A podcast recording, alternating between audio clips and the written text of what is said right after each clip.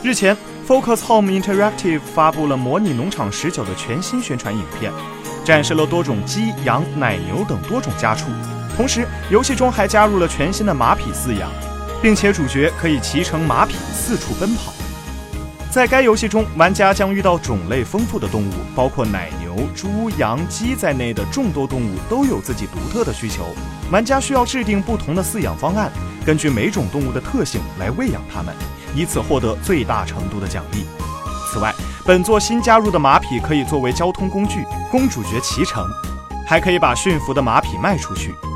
游戏中新加入了燕麦作为马匹的饲料，玩家要时刻保持这些马匹的健康，并且还需要特殊的设备来运送马匹。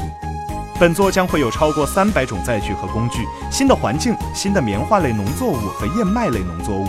这些内容让《模拟农场十九》成为有史以来最大规模和最优秀的模拟农场游戏。